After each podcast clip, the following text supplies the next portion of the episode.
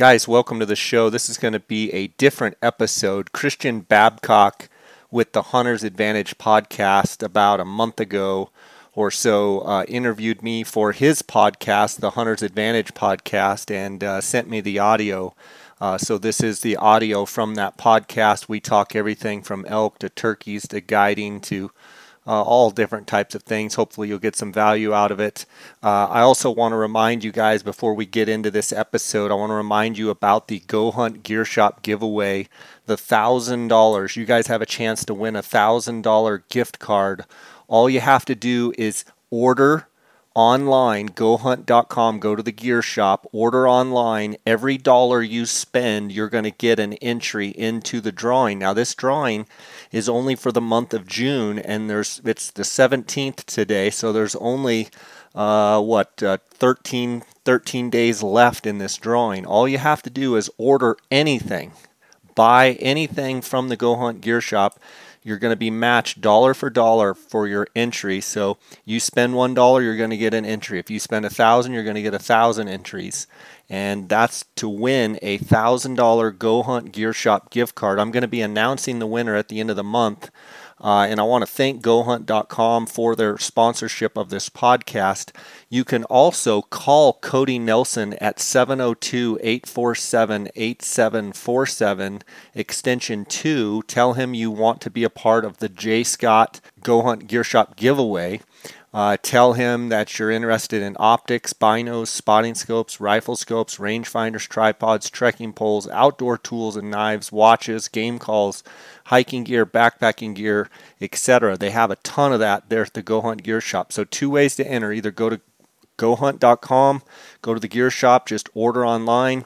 Uh, there'll be a place where you can enter uh, the promo code JScott19, uh, or you can call Cody Nelson, 702 847 8747, extension 2. Tell him you want to be part of the JScott19 uh, promo code and entered into the drawing. Uh, also, want to thank Kuiu. Uh, that's K U I U, Kuiu Ultralight Hunting.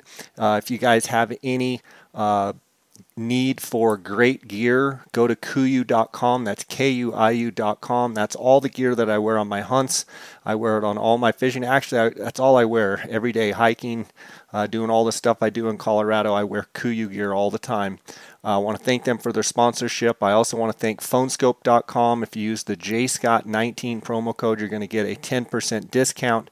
Canyon Coolers Com, based right out of Flagstaff, Arizona. If you guys need a great cooler, uh, use the JScott19 promo code and you're going to get a uh, 10% discount. Uh, I also want to thank onxmaps.com. Uh, if you use the JScott19 promo code, you're going to get a 20% discount there at OnX Maps. So, uh, guys, thanks for your avid support of this podcast. Uh, you can send me direct messages on my Instagram account. That's at JScottOutdoors. Uh, you can also send me an email, jscottoutdoors at gmail.com.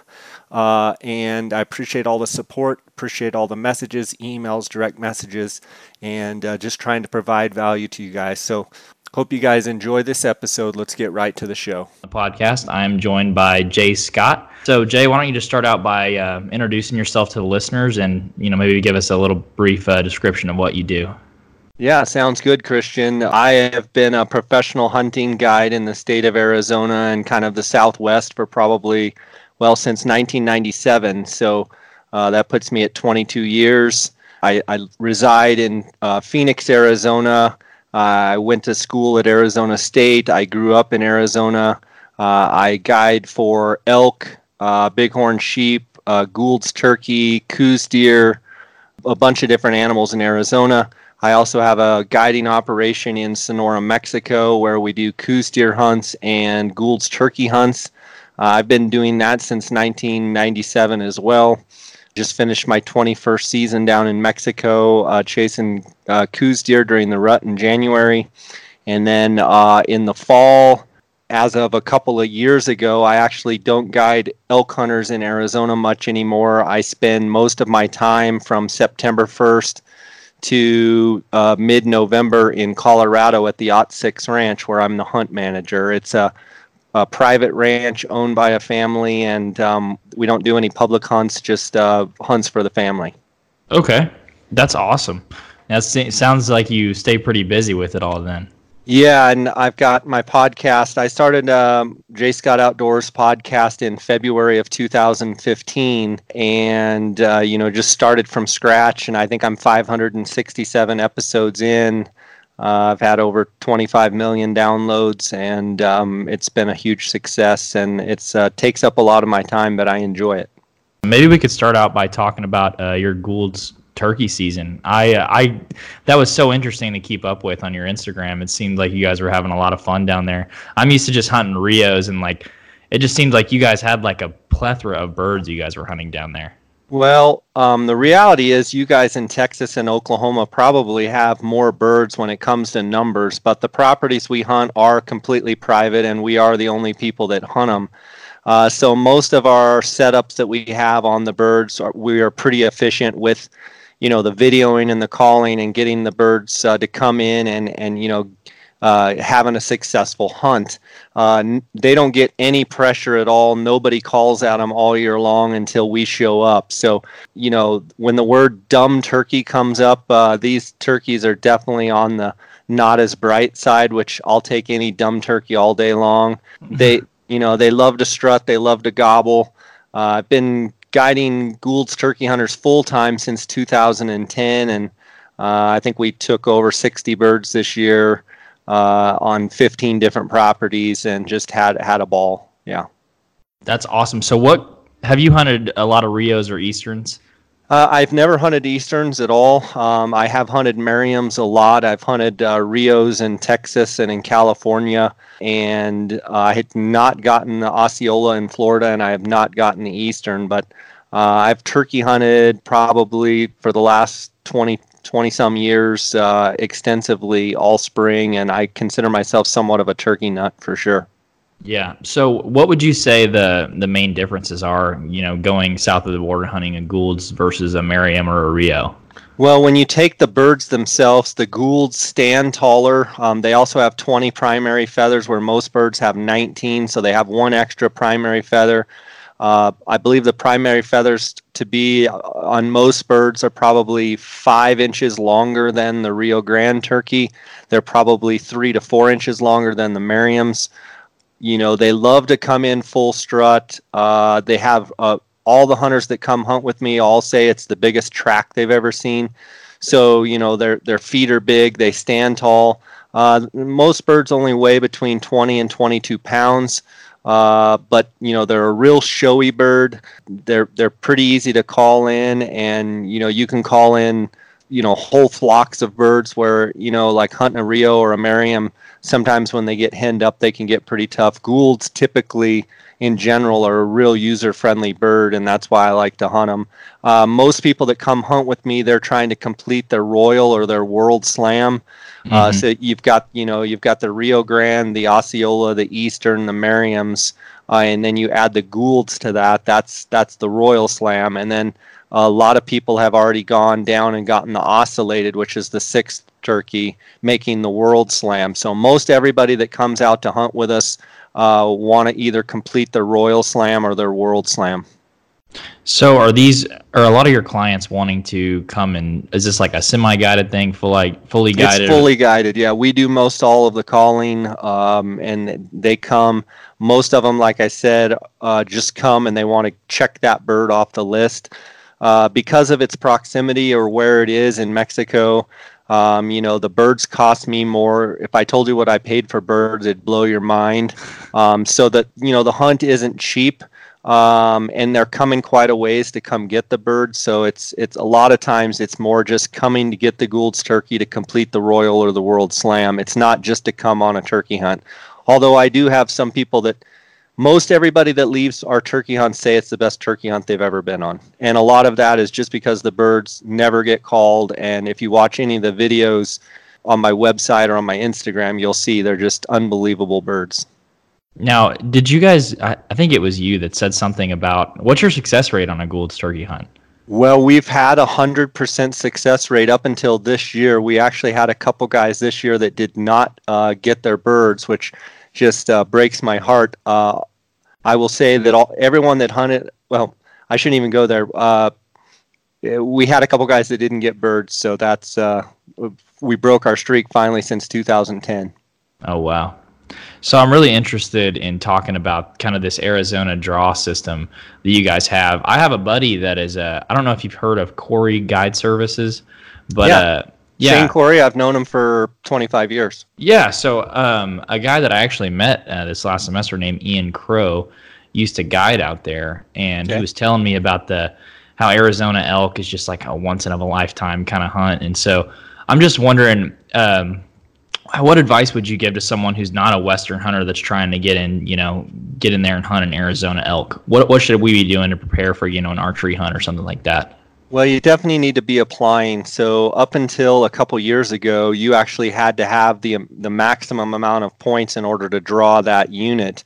Uh, a couple years ago, they changed it where someone like you with no points actually has a mathematical chance to draw. It's not a great chance, uh, but they give 5% of the tags to people with the most bonus points and 5% of the tags, excuse me, 5% of the tags to people uh, with the most bonus points in that unit. So uh, up until uh, a couple years ago, you had to have the most points, uh, let's say 15 or 18 or 22 points, whatever, for that specific unit. You had to be, as a non resident, you had to be at the top of that bracket.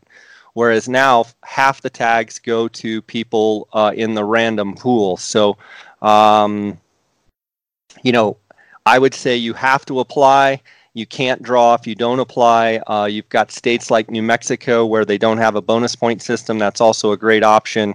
Uh, you know, it's straight across the board. The odds aren't great, but there's no bonus point system. You could draw every year in a row, or you could go five years and not draw at all. Mm-hmm. So, for someone that's you know not used to hunting, you know, out western like western things like elk or antelope and stuff like that. And I've started to dip my feet into that. I went antelope hunting this year and I really really enjoyed it. And so it kind of got me into this. Uh, I want to spot and stock stuff. I want to do you know go hunt in the mountains and stuff like that. So how can we? How can someone that's used to whitetail hunting and you know kind of hunting in one spot and just relaxing and you know waiting in a tree stand what do they need to be doing to prepare for a hunt like that as far as like terrain goes or conditioning or shooting their bow or running or what do you think well, yeah, I mean, all of that is good. I think the big thing you have to understand is our country's big. Um, it's open. Uh, you got to be able to move. You got to be able to glass, cover country.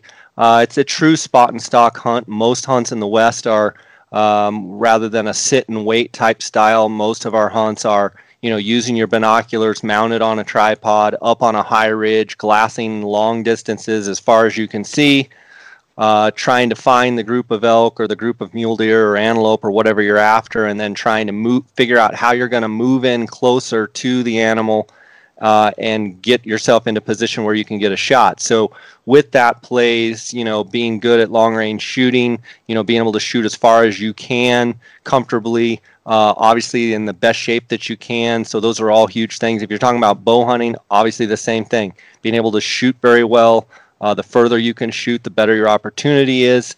Uh, you know, having good conditioning, having good equipment uh, that allows you to be in the field all the time. Uh, you know, when conditions get hot, when conditions get cold, um, being able to you know use a layering system where you can kind of transition from you know in the mornings it could be you know 25 degrees and it could be 70 degrees at noon so you have to be able to regulate your temperature you know so gear uh, conditioning, uh, shooting prowess, uh, and then glassing ability are all things that that uh, you know if you're going to come hunt out west, you should work on. Now I had I had uh, Jimmy Hamilton from Vortex Optics on the podcast, and he was kind of telling me a little bit about um, how important optics are, especially hunting out west. Like how how important has that been to you and your success? I mean, it's paramount. It's it's everything. Um, I believe in buying the best optics that you can afford. I believe in mounting those on a tripod. We hunt Coues deer, which is, you know, a mature Coues deer is going to weigh 100, and, 100 to 110 pounds.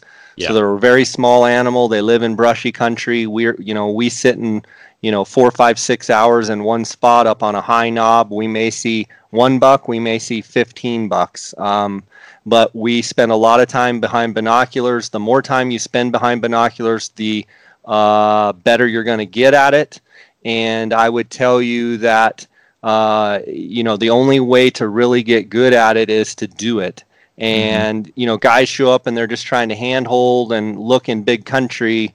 It doesn't work. You've got to be able to sit uh, stationary uh, in either in a chair or on your butt on a pad. Uh, put your binoculars, on, mount them on a tripod, and be able to sit comfortably for hours, uh, and just let your eyes do the walking. You know, be able to grid the country, be able to you know kind of quick scan the country. Uh, then once you find a buck, uh, then trying to determine if that's a buck that you want to shoot.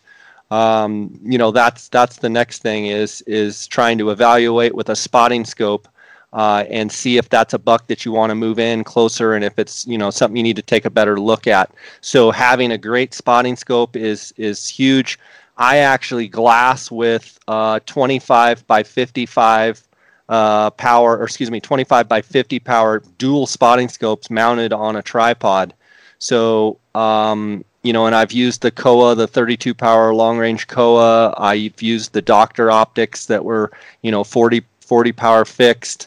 Um, but being able to glass long distances, uh, anybody coming out west, whether they're using a 10, 12, or 15 power, or even some of the big binoculars, uh, being able to just sit up high and look for long periods of time are going to allow you to see more game and be more more effective. Now, are you a are you a Sitka or a or is it a Kuiu? Is that how you say it? Which one of those are you? Yeah, so I've uh, been with Kuiu since 2010. Uh, was really dear friends with the founder uh, who just passed away in September, Jason Hairston. Uh, I'm a big believer in their gear. Uh, he actually also started Sitka uh, and in I believe the end of 2009 uh, got bought out and parted ways with Jonathan Hart and the guys at Sitka, and then he started Kuiu. And uh, so I've been, I was actually with Sitka right before Jason left, and then I hopped on with uh, Kuiu since the beginning. And uh, they make great products, and I use them on all my hunts. That's awesome. So, kind of, you you had said you had been a a guide full time since 1999. Is that right? Since '97, I still 97. have my still have my Arizona guides license, and I've been I guided for 20 years for elk in Arizona. I still guide for desert bighorn sheep in Arizona. Uh, my focus uh, primarily for guiding is Coues deer in Mexico, Gould's turkey in Mexico, the Coues deer hunts take place in December and January, primarily in January during the peak of the rut. We try and hunt those three weeks right during the peak of the rut. And then the Gould's turkey is in April and a little bit in May. Uh, and then my elk, the last two years, my elk uh, time has been spent on the Ot 6 ranch uh, in south central Colorado uh, where we have about a thousand head of free ranging elk that come kind of live on the property and move uh, throughout the property, on and off the property. Uh, and um, it's it's a beautiful property. It's got black bear and and uh, turkeys and and mountain lion and mule deer and and elk. So um, we run a string of about 150 trail cameras on the property and uh, me and Hunter Meekum, who works with me, we basically spend about 75 days in the fall every day glassing and uh, taking uh, inventory of the elk on the property, watch them, uh, you know, from right when they're rubbing their velvet all the way through the rut and um, even after the rut. So it's it's uh, basically monitor elk uh, for about 75 days, and it's it's a riot. That's awesome. So I'm I'm actually I think I'm planning on going um, on an over-the-counter archery hunt in Colorado this year. So, what do you? What would you? I know you say that um, you're scouting and glassing on a on a piece of property that you already know of. What what advice would you give to me if I was going to try to go to a unit that I didn't know? What can I what can I do beforehand to look at that as far as e scouting goes and stuff like that? Terrain. How are they going to be acting in September? Well, the first thing I would tell you is uh, I don't know if you're familiar with onX Maps, uh, but mm-hmm. if you go to onxmaps.com, get a membership there, and uh, take the unit that you're hunting or the area that you're hunting and save those maps uh, offline. Basically, cache those maps so when you get there, uh, you will have full aerial and topo coverage. Not only that, you'll also have private and public property boundaries. So if you're hunting a piece of private or if you're hunting a piece of public, you'll know exactly where you stand. There's a little blue dot and it will show you exactly where you're at. So if you know if you're getting close to a neighbor's fence line or what have you, that's first and foremost. Then I would get um, also on the onX Maps desktop, you can go on and plot points. Uh, you can plot roads. You can basically do all your research, as well as I like to go on Google Earth and do all my scouting. And you can uh, export from Google Earth onto onX Maps. Uh, and so when I show up in a unit, either that I've been to or never been to, I have all the roads in there. I have all the water sources. I have all of the trails. Uh, in in talking with people that have hunted the units before, uh, I have areas where you know circled where they suggest. I have you know X marks the spot on a you know water hole uh, or a uh, you know a wallow or what have you. Um, depending on when you're coming, if you're coming during the over-the-counter archery season, uh, you know Colorado is one of those that the opportunity is great. The success is not too good. Typically, um, you know, a lot of times you have to get way back in, away from the roads. And then sometimes there'll be elk right by the trailheads and everybody's walking past them. Uh, I would highly recommend to backpack and go as deep and as far as you can go. Uh, I would recommend going in an area where you can get up on some either above timberline ridges or, or areas where you can glass across a canyon uh, and be able to use your eyes and spot the elk uh, if you know and then be able to move in closer to them and you know interact with them whether they're you know bugling really well or if you find a good wallow or a water hole or a trail or something that you can sit but um, it's one of those things you're going to have to kind of cut your teeth on. Uh, you're going to have to kind of learn by trial and error. I would try and talk to as many people as you can that have hunted the specific area. Uh, I would then take it a step further and I would try and talk to anybody from the Forest Service, any from anybody from the Game and Fish. Uh, basically, try and gather as much intel as you can. Uh, find out where people are going to be hunting the most, where the most pressure is. Find out some of those pockets where you know guys say, "Man, if you can really get into this basin or this canyon, you're probably going to have it to yourself." Um, you, you know, and the other thing is, I would try and pick and go at the ideal time. I think a lot of people go when uh, the elk necessarily aren't really rutting as good. Um, so try and pick those dates kind of mid, you know, like September 7th, 8th, 9th, 10th, 11th, 12th, somewhere starting in there. Um, I believe the season starts the last Saturday in August and goes to about the 25th or so of September. Um, and, you know, typically that 7th through the, you know, through the end of the season is the best bugling. Um, you know, so that's that's some of the advice that I would give you. Uh, but plan on staying back in there. Uh, try and go ultra light uh, and try and cover as much country as you can. Don't be surprised if you pull up at a trailhead and there's 15 rigs parked there. Um, you know, that's just the nature of hunting Colorado. So do your homework and try and find some of those areas that, uh, you know, maybe maybe some guys say if you work really hard, you can get into the backcountry and and not have as much people pressure as as as you would uh, you know not want to see. So, how crucial would you say being able to to call, whether it's bugling or cow calling, would be to the success of a hunt like that?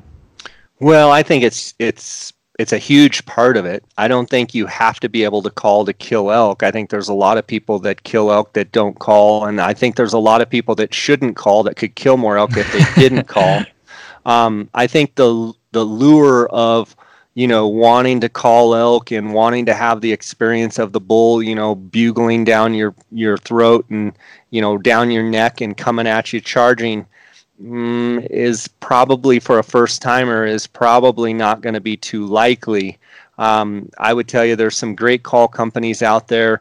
Uh, there's some great videos. There's some great instructional videos.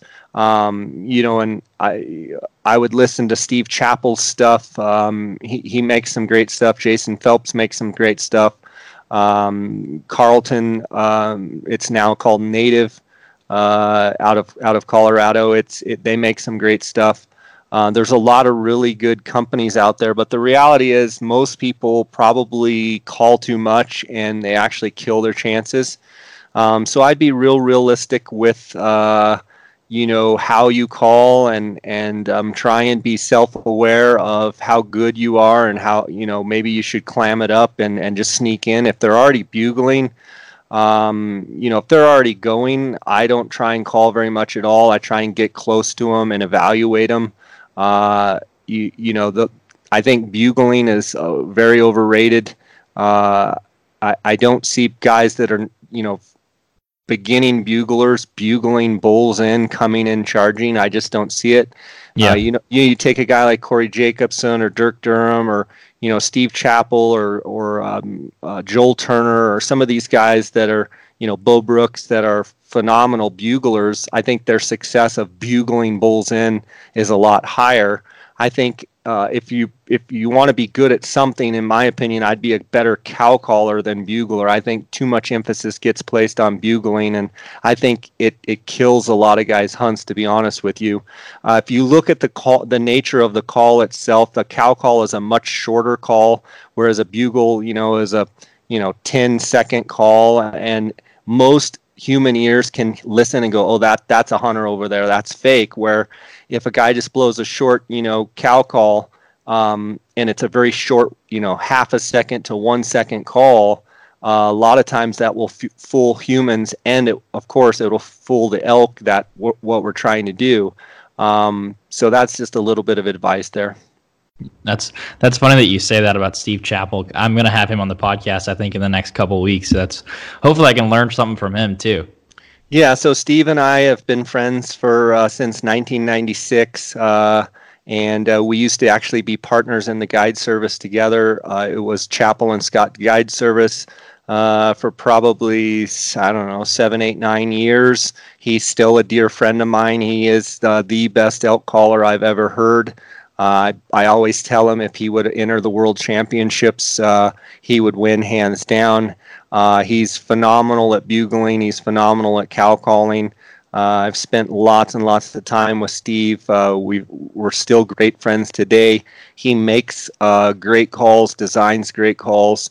Uh, he's got some great YouTube videos, and and uh, I'm a firm believer in if you can mimic his sounds and do it exactly how he does it, you're going to have a lot more success.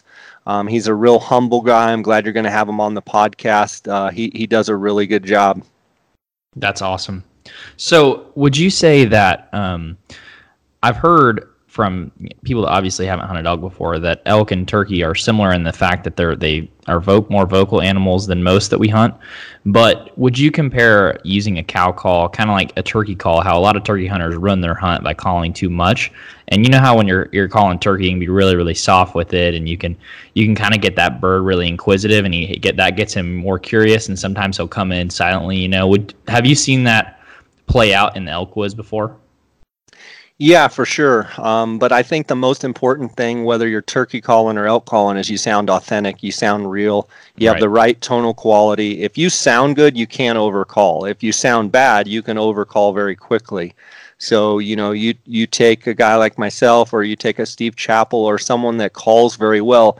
I don't think we can really overcall too much because our sounds are good and authentic if you've got something where your buddies just take it for instance if, if your buddy's working on his cow calling or his bugling and you listen to it with your own ears and you're like yeah it's good but it's just not it's i can tell it's a human. If you can tell it's a human an elk can tell it's a human like that. So mm-hmm. that's a good rule of thumb. You have to be self-aware of how good your sounds are um, but I've also seen on the other where people are so afraid to blow a call that they're so passive that you know I've seen guys with turkey calls where they're just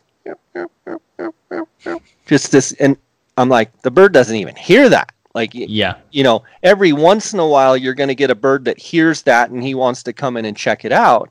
I, I'm not. I, I like to say call with confidence.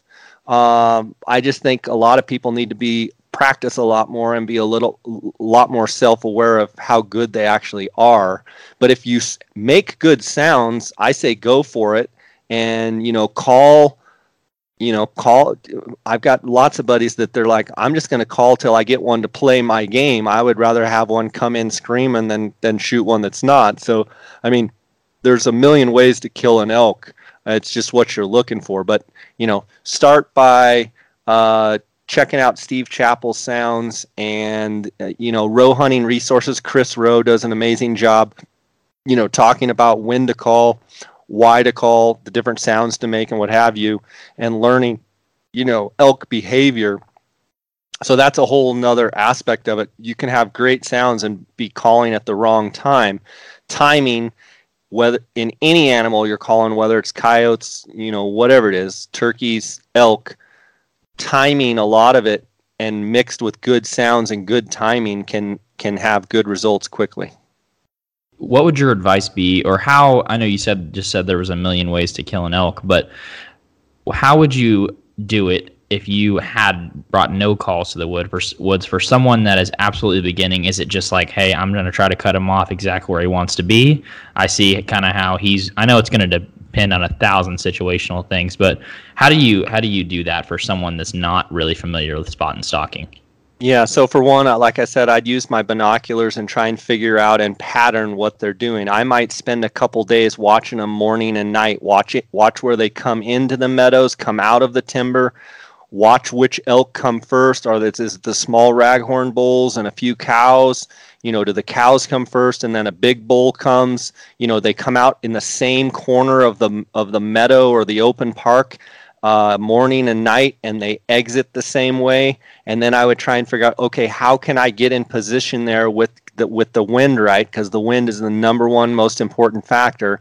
How do i get into position to be able to ambush them to get a shot that is the most effective way in my opinion is to monitor them and figure out what they're doing before you just scramble in there and try and make it happen unfortunately a lot of guys only have a handful of days to hunt, so they can't sit there for two days in a row and learn their pattern. If you can, learn their pattern, figure out what they're doing, be patient, and then slip in like a predator because you only need one good experience to get close enough to shoot.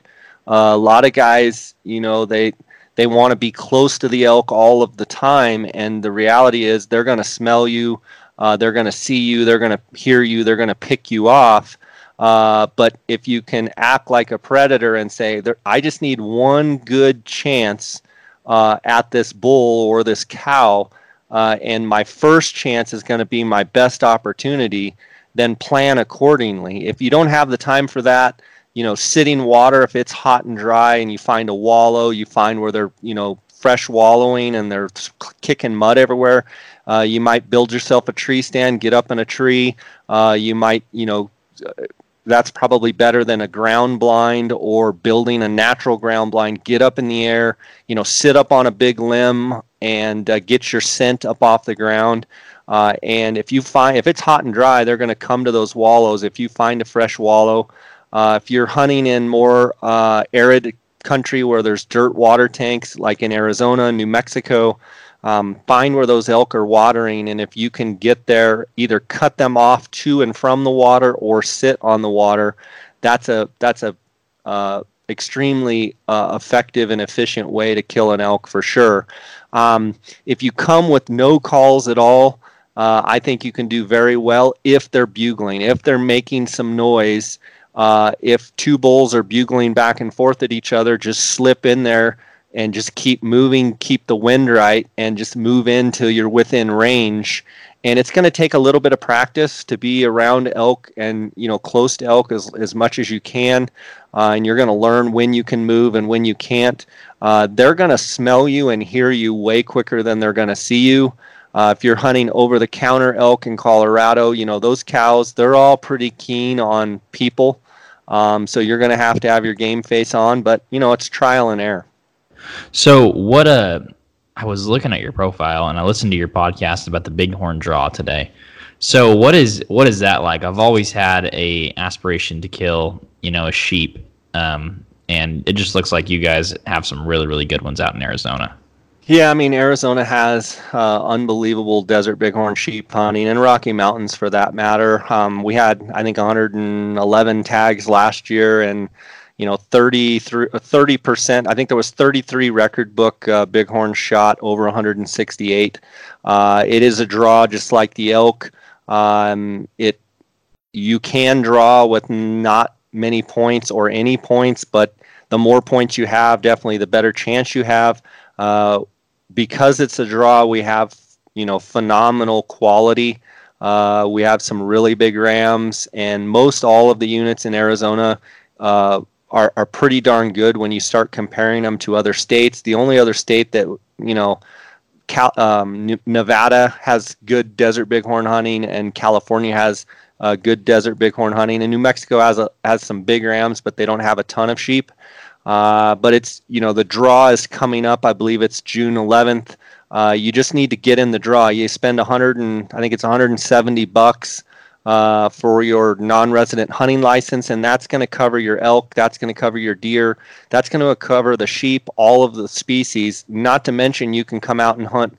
You know, with that license that you've already purchased, in, or, in order to get a bonus point, you have to purchase that license. Uh, so you know you might as well come out and hunt archery deer over the counter uh, and and use that license that you've paid for. A lot of guys have been putting in for you know 15, 20 years, and they come out, and then some people just you know blow the 170 bucks and and never even come out. But you have to apply. You cannot draw if you don't apply. So you know you have to apply if if you're serious about wanting to kill a sheep.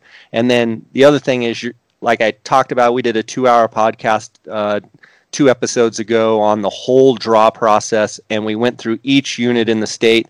Uh, we went through the, the animals that have been shot the last five years in each uh, unit. Uh, we went through, uh, you know, the tag allotments and kind of gave unit by unit breakdowns. You want to pick as a non-resident uh, bighorn units with two or more tags because one tag units only go to residents, and there's hundreds of non-residents that waste their points every single or waste their pick every single year because they're applying in a one tag unit that isn't even available for a non-resident. So you, as a non-resident, you've got to pick two tag units and more, and there's a handful of them.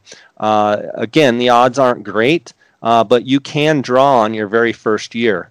Uh, the other thing is you need to make sure you stay away from you know two or three or four of the best units in the state because those will always go to the max point pool and mathematically you won't even ever have a chance to draw. So I talk about on the podcast some of the middle tier units that give you a chance to draw that don't go in the max point pool. And I mean, you can every year someone draws with zero or one or two points. I took a girl, a 12 year old girl, four or five years ago. She had she had two bonus points and she drew one of the best units in the state. Wow, that's incredible. So you were saying that if you do you you do lose that money on your uh, your res or your non-resident license if you don't go out and hunt. And what well, you lose is, it you lose it regardless. It's basically right. 170 bucks, and that's a part. Uh, you know, you pay to play, and that's part of you know the pay to get in to get into the draw. And I think it's thirteen dollars for every whether it's elk, deer, buffalo, turkey, javelina. It's thirteen dollars per species from there um, to to actually apply. And you know, you can draw some great deer tags, some javelina tags, some turkey tags, uh, and and actually some antlerless cow elk tags. Uh, even as a non-resident, you know, with two or three points, you can draw an archery elk uh, hunt in in Arizona to hunt bulls. Uh, and I cover all this on my podcast. Uh, obviously, the bighorn and deer draw is coming up Ju- June 11th and um, I cover all of the draws in multiple podcast episodes. And then uh, in in uh, February, the uh, elk and antelope uh, draw is we cover the all of the every unit uh, as well and go through and you know break down the odds and what have you. So, could you do an over-the-counter archery mule deer if you bought that that license? Yeah, so you can hunt Coues deer or mule deer. You can hunt in August, December, or January. Um, and so that's what I'm saying a lot. And you can come out and quail hunt.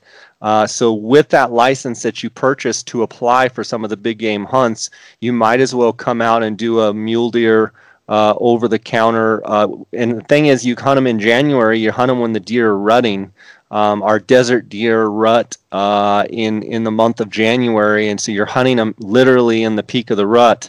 Uh, and you know, it's it's something I highly recommend.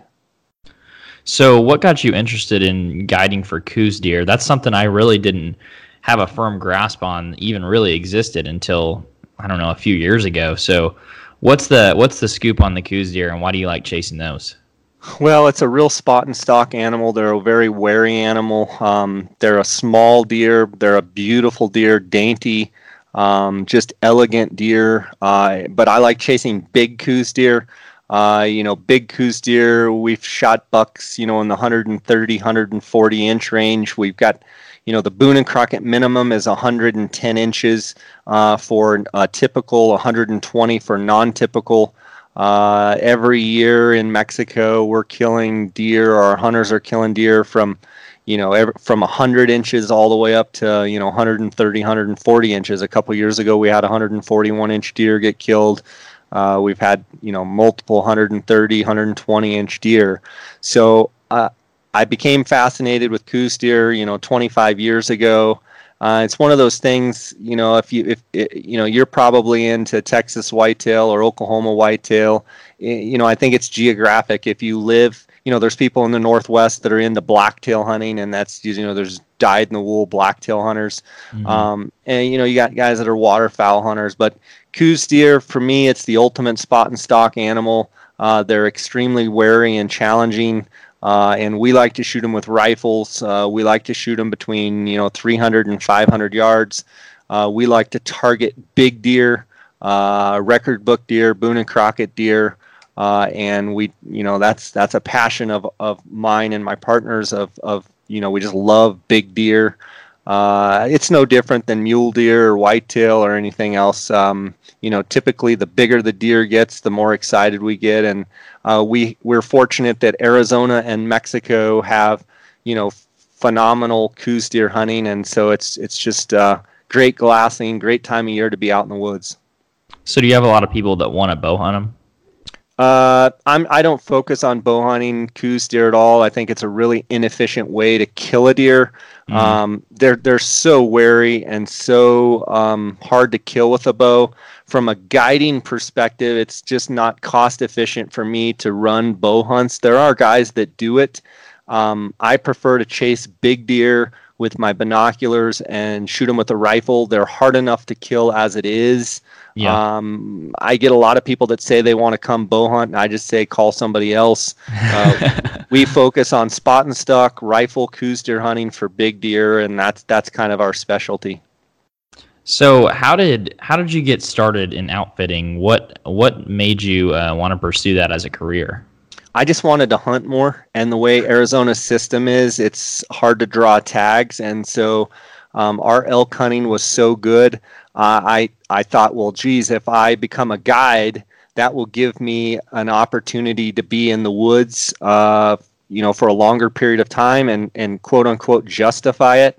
Uh, I literally spent 20 Septembers in a row taking the full entire month off. You hear guys talk about, oh, you know, I went elk hunting. I would take literally the last couple days of August, and I would not come back till the, you know, the first week of October. And I spent 20 years in a row monitoring, chasing, guiding, videoing, photographing elk during the rut in Arizona. And you know, after I did it the first year, I just that's all I wanted to do was be in the elk woods in September. So uh, my main business is real estate business. That's what allows me to do all the things that I've done. Uh, obviously, outfitting the podcast, uh, you know, passive income through real estate is uh, what allows me to do the things that I love. Uh, but I always tell people, even if I didn't have real estate, I'd still chase elk for 30 days in September. Uh, just mm-hmm. like I want to be in the turkey woods, you know, the month of April, just like I want to be in the deer woods uh, the month of January. So, and then, you know, fish in the summer. So, um, you know, whether I've uh, been financially successful or not, I'm going to find a way to, to make it happen because I love to hunt and fish. So, I assume you started out guiding for some other company or person. And what did that progression look like going from working for someone else to opening up your own guide service? Yeah, in Arizona, we're kind of unique because it's not like Colorado or Idaho or some of these states where you have to have a concession and you, you, you only have one outfitter in that concession. Uh, Arizona's, you know, pretty much the Wild West. All you got to do is go down and take a, a, a, a quiz, basically. Uh, you pay at the time a hundred bucks to get your hunting and fishing guides license, and you're a legal guide. So uh, wow. I did I did work the first season for a guy and took out a couple different hunters and said I just want to do this on my own. And so I've been doing it on my own. I partnered up, like I said, with Steve Chappell for a handful of years, uh, and uh, my my partner since then, and and with Steve actually is Dar Colburn, Colburn and Scott Outfitters. Uh, and uh, so, you know, we've just been, you know, we can guide for any animal in the state. Uh, and with that hunting license uh, or hunting guides license, you can basically guide for anything in the state. That's awesome. So, do you have a lot of people that aren't really qualified to be guides since it's so so easy to get that license? Well, I mean, it, it's easy for me you know doing it as long as I've done it to point fingers and say there's people that aren't qualified. But I think that's kind of a loaded question because I think everybody starts at a certain level. I think there's certainly people, and I was maybe accused of it, knowing a lot more than I actually did when I started out. Just like anything, you know, you have to learn by trial and error, and you know, you get knocked around a little bit. But uh, definitely, there's a lot of guides in Arizona, and, and there's all ranges of quality. There's all ranges of, of, of amount of time guys spend and, and success and efficiency and effectiveness that that each guide has. Um, definitely, some are better than others, uh, and some are better at certain animals than others. And you know, great at elk and not so good at Coues deer, and you know, or great at sheep and not so good at elk, or vice versa. And then there's some guys that are great at everything. So something I think about a lot actually is how much I get to look forward to hunting since, you know, moving down to Austin, I'm living in a city now, and that's going to be the first time I've ever done that. But I'm just wondering, does doing this so often and, and watching clients succeed and stuff, does that ever, has that ever in your career diluted your passion for being out there? No, I think one of the things that I've been able to do is um, I fish all summer. Um, I've got a place uh, between uh, Glenwood Springs and Aspen, Colorado, which is actually where I'm at now, and I spend much of the summer here uh, chasing. Uh, I like to fish for trout in moving water. I have several rafts and and boats that I, I like to uh, row and put people on fish, and I also like to fish myself. Um, so I get a break, and then I do elk uh, basically September and October. Uh, then I shift focus kind of to mule deer in November. Uh, then December and January is made up of Coues deer.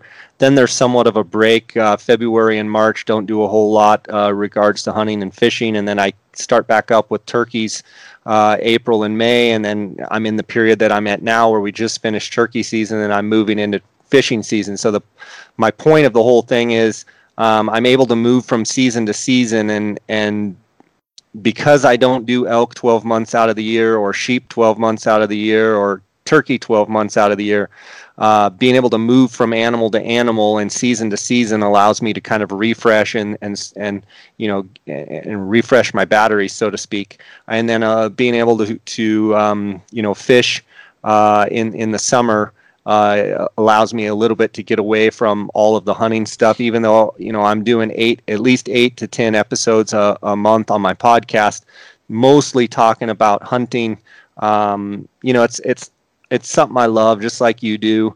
Um, so it's it's real easy to do what I do.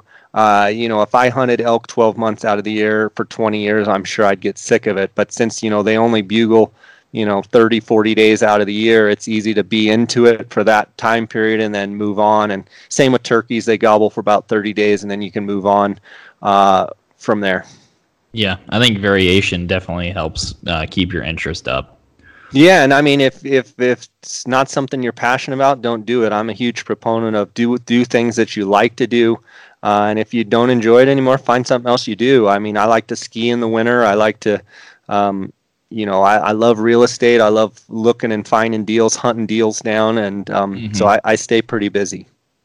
Yeah, that sounds like it. So, with your podcast, what what inspired you to to start that up? Why did you want to start um, having really cool conversations with people around the outdoor industry? So, in uh, January of 2015, I had gotten back from Coues deer hunting, and I'm friends with uh, uh, Steven Rinella and Janis Putelis. Janis is the producer of the Meat Eater podcast and the Meat Eater TV show. Janis actually uh, for five years was over here in Vail, Colorado. Was uh, my wife and I's fly fishing guide. We'd fish with him once or twice a week, uh, and he actually came down and guided for Dar and I uh, for elk uh, for a couple seasons in Arizona, and then came down and, and guided for us for Coues deer in Mexico. And to make a long story short, in uh, January of 2015, I just got back from the Coues deer hunt, and uh, Janis and Steve Rinella had sent me a pilot episode of the Meat Eater podcast, and they said, "Man, Jay, you ought to do a podcast, a Western Western hunting podcast." So I credit those guys with, you know, I didn't even know what a podcast was. I listened to their pilot episode and thought, "Yeah, I, this this might be a great extension of my outfitting business and and the passions that I have." Uh, and you know give me an opportunity to try and portray hunting and fishing in a positive light. So, I mean, within two weeks, um, I had my first. Ep- they told me what equipment to buy, and I had my first uh, episode going. Uh, and then very shortly after that, I got a call from GoHunt.com, uh, who is still my title sponsor of the podcast. Uh, and I thought, wow, I didn't even think of monetizing the podcast. Didn't even think that was possible. That's not even why I did it. Uh, and then uh, very shortly, you know, had other companies come on. I've had pretty much the same companies uh, sponsor the podcast now. Uh, you know, this last February had had my four year anniversary. Like I said, I'm 567 episodes in and try and do two a week. And we're just talking hunting and fishing. It's probably 80 90% uh, hunting. I should probably do more fishing. I get lots of requests for more fishing. Uh, and uh, it, it's fun. Like like as you know uh, getting to talk about something you're passionate about uh, is fun and you know i have a lot that i need to give back for hunting and fishing so if i can uh, shed light on any part of of the outdoors, hunting and fishing, and, and portray it in a positive light. That's what I'm going to try and do. Uh, try and help people as much as I can. Um, you know, uh, some people would think my podcast is a little bit boring. Uh, it's it's very detail oriented. It's uh, um, you know very educational, very informational. Uh, try and get good information out of my guests. Uh, it's not an entertaining podcast. I'm not a very funny guy. My wife says I have uh, a radio voice, not a. I mean, we're doing a video here. I very rarely do video podcasts.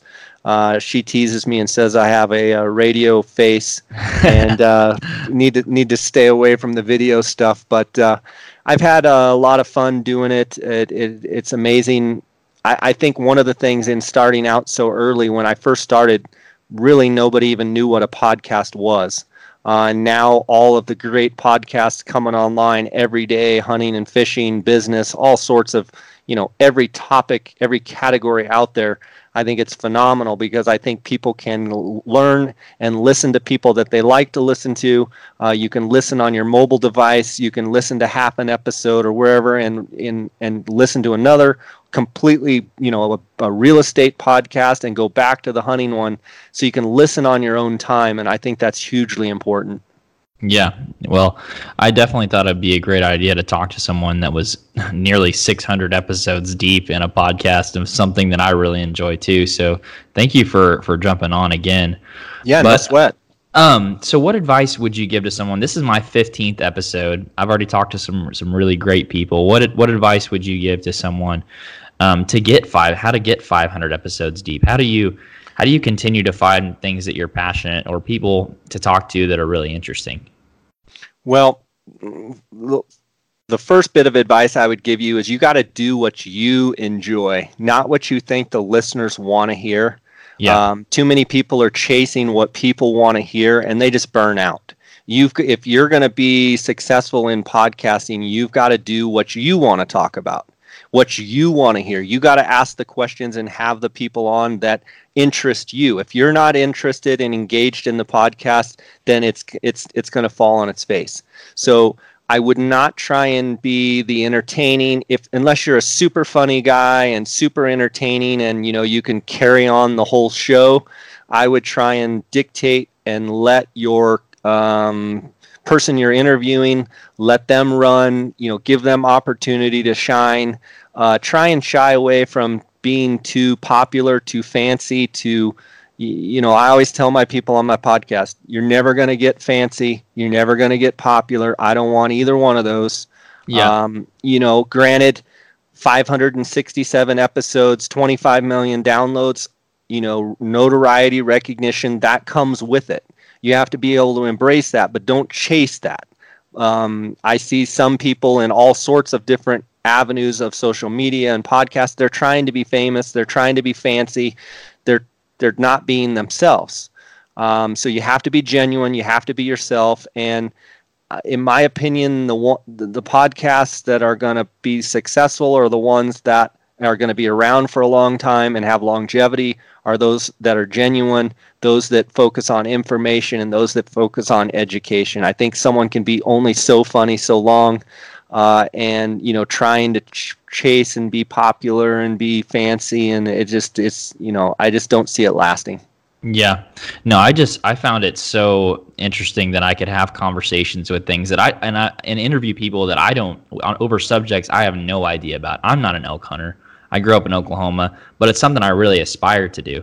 And sure. so it's so it's so easy to bring, you know, people that are professional guides that are professional like you say, Steve Absolutely. a world class caller and I can bring them in. I can have that one-on-one conversation with them, and then I can share that with people. And if people like it, cool. And if they don't, that's fine. I still get to have weekly conversations with people, and I'm getting better at what I love to do. As long as they're bringing you value, meaning your questions and your learning, and and uh, you know, I can already tell you're good at interviewing and what have you, um, you're going to do fine. And as long as you're engaged in it and you're genuine and you're self aware of what's going on and with yourself and your passions, then then you know you be the judge if it's successful or not. Uh, I wouldn't pay much attention to you know reviews or negative criticism or anything like that because no matter what you do, there's always going to be be people that uh, one they don't like you for whatever reason they don't like the way you look they don't like the way you talk they don't whatever it is. So i've learned a long time ago you just got to be yourself you got to be genuine and uh, you'll do fine. Thank you i really appreciate that. So what uh, what gets you excited about this upcoming season? I was i talked to my buddy ian and it's funny it's so funny to see this um, from two people. One that i was so close i lived right next to in stillwater oklahoma and i had no idea there'd be a elk hunting guide in stillwater. But he was saying that you guys had have, have been having some really tough drought years and that had hurt some of the bulls antler growth. And so that's just something i wanted to throw in there. But i wanted to ask you what you were excited about um, this upcoming fall yeah, I mean, for sure. Uh, in Arizona, Colorado, New Mexico, all across the Southwest, we've been in terrible droughts. Uh, last season in Arizona and Colorado, for that matter, uh, New Mexico, all across the Southwest, our antlers, whether it be Coues deer, mule deer, uh, elk, were down. Uh, I like it when the elk bugle hard. I like it when the elk grow the biggest antlers they can. I like it when the Coues deer are big. I like it when mule deer are big. Um, and I like it when they rut hard. Uh, and most people are going to tell you the same thing. So when we have wet years like what we've had, and uh, the elk go into, the deer go into their growing season right now, when their body condition is in good shape, they're going to grow big antlers and they're going to be giant bucks and bulls and rams running around the countryside. And then they also are fleshy and are feeling good. And typically the elk bugle their guts out you know the deer right on time chasing does. Um, so on wet years, uh, for us in the Southwest, we're super excited. I'm I'm super excited. I'm sitting on a bunch of points for deer in Arizona. Uh, not quite max, but you know I'd love to draw a deer tag on the Arizona Strip uh, uh, this year. You know I'd love one chance to hunt the Arizona Strip and chase a giant giant deer. Um, you know, from an elk perspective, I think there's going to be some phenomenal bulls shot in Arizona, New Mexico, uh, Utah, Colorado this year because that we've had so much moisture. I think antler growth is going to be at maximum potential. I think they're going to rut, rut their guts out, and you know, it's it's it's one of those things. As a hunter, drought years are tough because we know the antlers are brittle. They tend to fight and break up, and then you know you have a bull bugling and he comes in 30 yards, and all of a sudden half his rack's gone. Um, you know and for some people they're like man if any bull comes in i'm going to shoot it yeah i've i've been spoiled being around elk for you know since uh 1990s you know got my guide's license in 97 22 years of seeing the best elk hunting in the world right in front of my face. So I, you know, I've shot bulls over 400 inches uh, with my bow and with my rifle. I've seen some of the best elk hunting that that anyone's ever seen because of the time frame and the proximity you know where i live in arizona.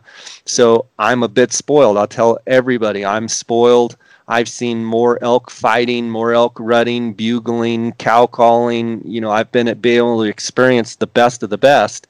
Uh, so you know i'm looking forward to a great elk rut uh, last year on the Ot 6 ranch, it was so dry, 80 year drought. We actually didn't have any water to irrigate in any of our irrigation uh, uh, pivots. Um, we have three agricultural areas on the ranch. It's a 50,000 acre ranch and just a beautiful property. Uh, this year we're already irrigating. I feel like the you know our, our bulls last year were surprisingly big on a drought year, and I think they have a chance to be even bigger. Uh, in Arizona, the bulls are going to be as good as they get. Uh, and you know that's going to be the case all across the Southwest. So we, as hunters, have a lot to be excited for uh, this coming season for sure. So I think on my over-the-counter hunt, I think I'm going to look around Colorado Springs. So you, did, have you? Do you know if they got a lot of rain up there too? Yeah, for sure. I mean, most areas in Colorado are anywhere from 110 to 140, 145 percent of normal.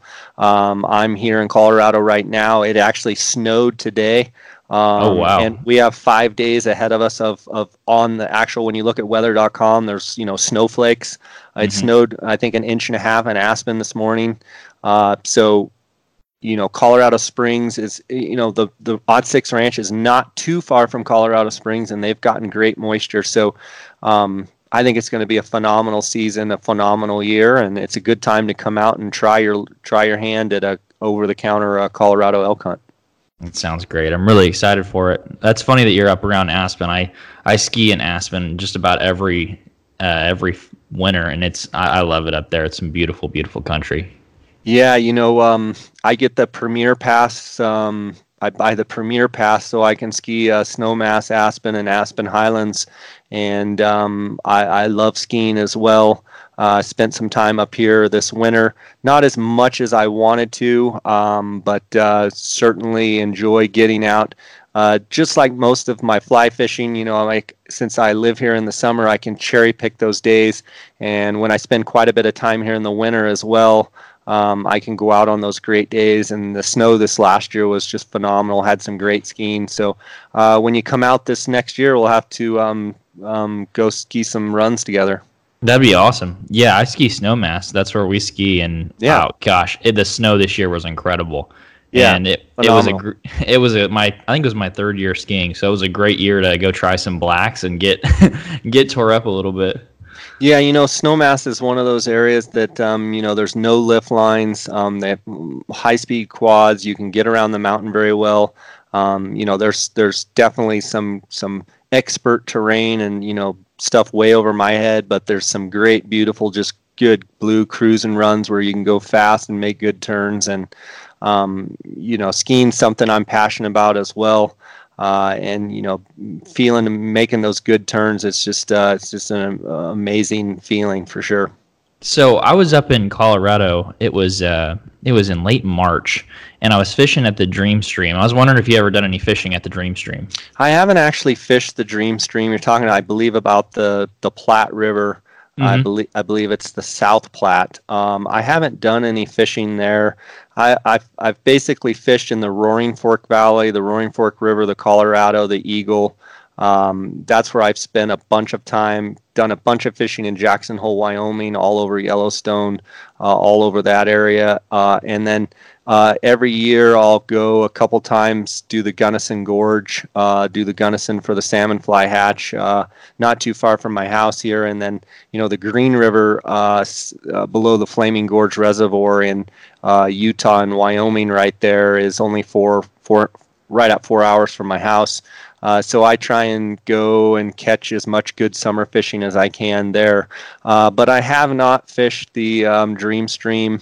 Um, it's it's a it's a wading fishery where you got to you know wade. It's a tailwater fishery, which is you know phenomenal, giant fish, great hatches. Mm-hmm. Uh, it, it, the more I, I I I love fishing moving water, and I love my preference is to fish out of a boat.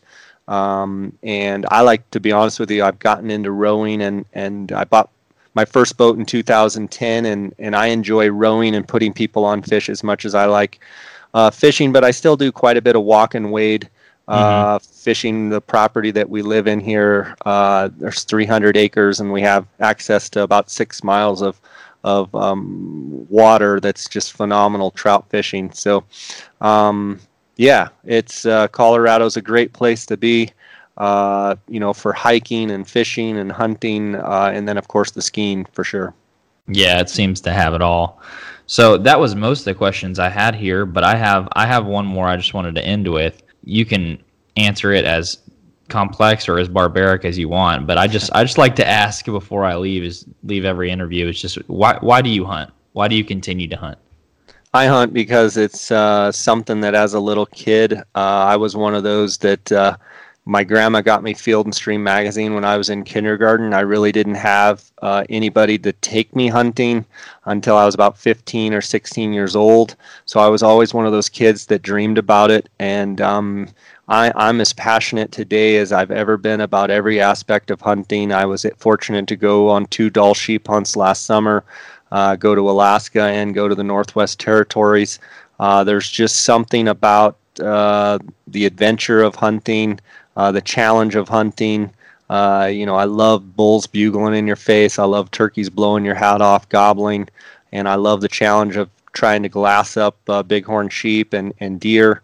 Um, but for me, it's all about the sport uh, to me, it's all about you know a lot of guys like to hunt because of the meat, and all that's great, and I like the meat as well. But to me, it's the excitement. Um, it's the it's the strategy. It's it's all of the things that make up a hunt. Trying to figure out the most efficient way to uh, get in close and harvest an animal.